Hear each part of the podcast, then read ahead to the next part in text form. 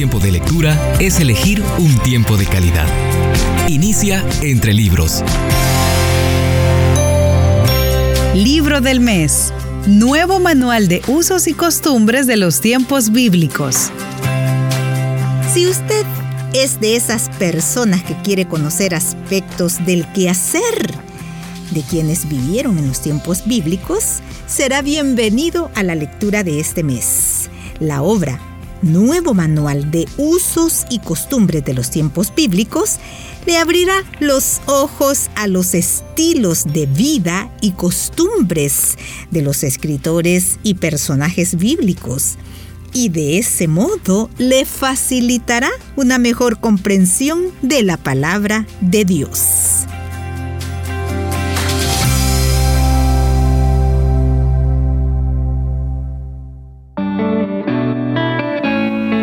¿Sabía usted? Los pobres en los tiempos bíblicos solo tenían las ropas que llevaban puestas. Tomado del libro Nuevo Manual de Usos y Costumbres de los Tiempos Bíblicos.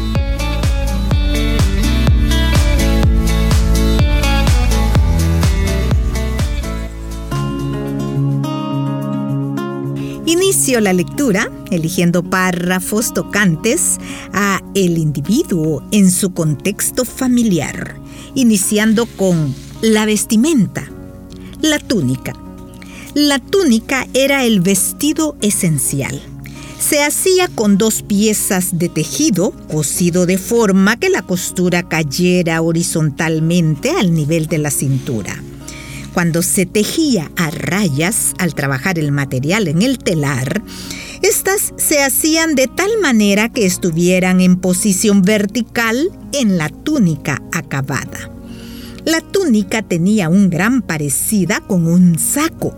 Se cortaba una abertura en forma de V para la cabeza y en las esquinas se hacían unos cortes para dejar pasar los brazos.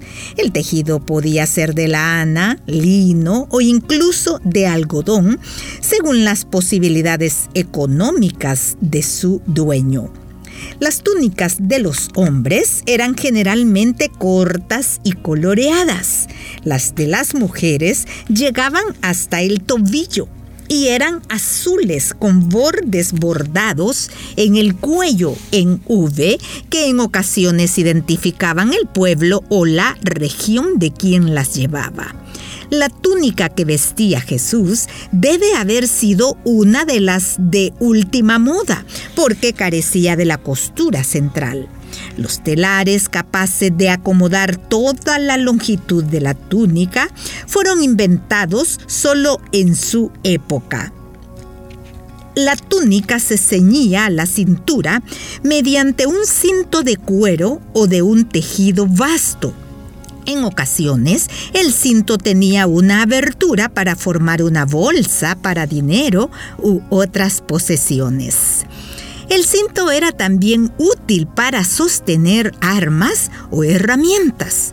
Cuando los hombres precisaban de libertad de movimientos para trabajar o correr, se levantaban el borde de la túnica y lo metían en el cinto. A esto se le llamaba ceñirse los lomos. Y la frase vino a ser una metáfora para la acción de estar alerta. Pedro, por ejemplo, alaba la claridad de pensamiento, aconsejando a los cristianos a ceñir los lomos de sus entendimientos. Primera de Pedro, capítulo uno, versículo trece. Las mujeres levantaban también los bordes de sus túnicas, en su caso para llevar cosas de uno a otro lugar. Al acabar el día, no había vestidos especiales para dormir. Se desataban el cinto y cada uno se echaba en su propia túnica.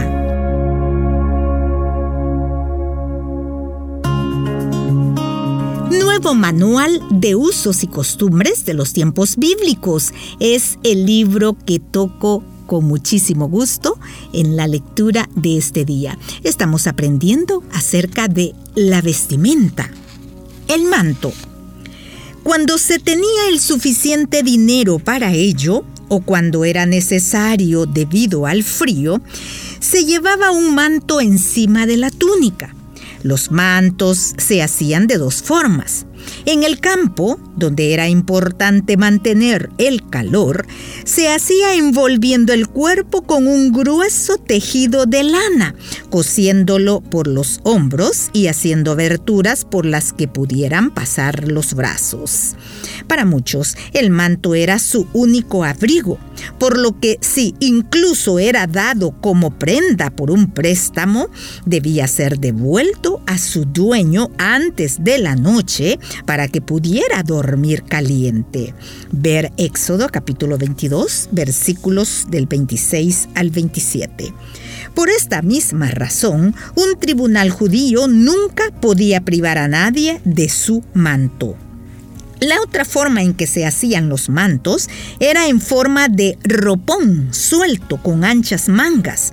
Cuando se hacía de seda, era una prenda de lujo y a una persona rica nunca se le ocurriría salir de su casa sin llevarla encima. Los fariseos llevaban flecos azules en el borde de sus mantos para que pudieran ser vistos cumpliendo la ley registrada en Números capítulo quince, versículos del treinta y ocho al treinta y nueve. Debido a que esta práctica era exagerada hasta extremos de ostentación, los fariseos fueron condenados por ello por Jesús. Mateo capítulo veintitrés y versículo cinco. Fue probablemente esta parte del borde del manto de Jesús la que quería tocar la mujer que fue sanada de flujo de sangre. Calzado. Frecuentemente los pobres andaban descalzos, pero otros llevaban sencillas sandalias. Se hacía una suela con una pieza de cuero de vaca que cubriera la planta del pie. Se fijaba al pie mediante una larga tira que pasaba a través de la suela entre el dedo gordo del pie y su contiguo y se ataba alrededor del tobillo. En otros casos, la tira quedaba unida a unas lazadas hechas alrededor de la suela y que cruzaba encima cubriendo el empeine del pie. También se empleaban zapatillas. Limpieza de los vestidos. La ropa se lavaba metiéndola en la rápida corriente de un arroyo que arrastraba la suciedad de los tejidos vastos al pasar a través de ellos, o bien poniendo las ropas mojadas sobre losas lisas de piedra y golpeando para quitar la suciedad. David empleó la imagen del lavado de la ropa como símbolo de la acción necesaria para ser purificado de su pecado. El jabón se hacía bien a base de aceite de oliva o de un álcali vegetal. Vestuario básico. Los vestidos no eran un artículo de fácil adquisición para la mayor parte de las personas y eran muy caros. Los pobres solo tenían las ropas que llevaban puestas. Por ello, era algo bien realista dar a alguien a cambio de un par de zapatos. Y fue algo muy revolucionario de parte de Juan el Bautista decir a la gente que dieran a otros sus túnicas de más.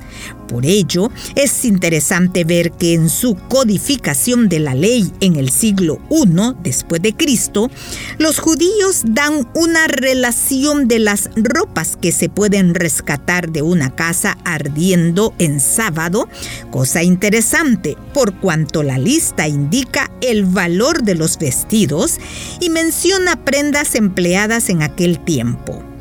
Muchos de los nombres de las prendas son términos griegos, pero las formas básicas de los vestidos son exactamente las mismas. Tan importantes eran las prendas de vestir que rasgarlas era una señal de un dolor o duelo intenso.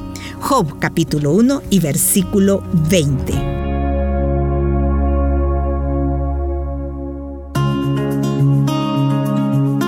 Esto finalizo el programa de este día, invitándole a estar pendiente para continuar escuchando acerca de usos y costumbres de los tiempos bíblicos del escritor Ralph Gower. Hasta la próxima.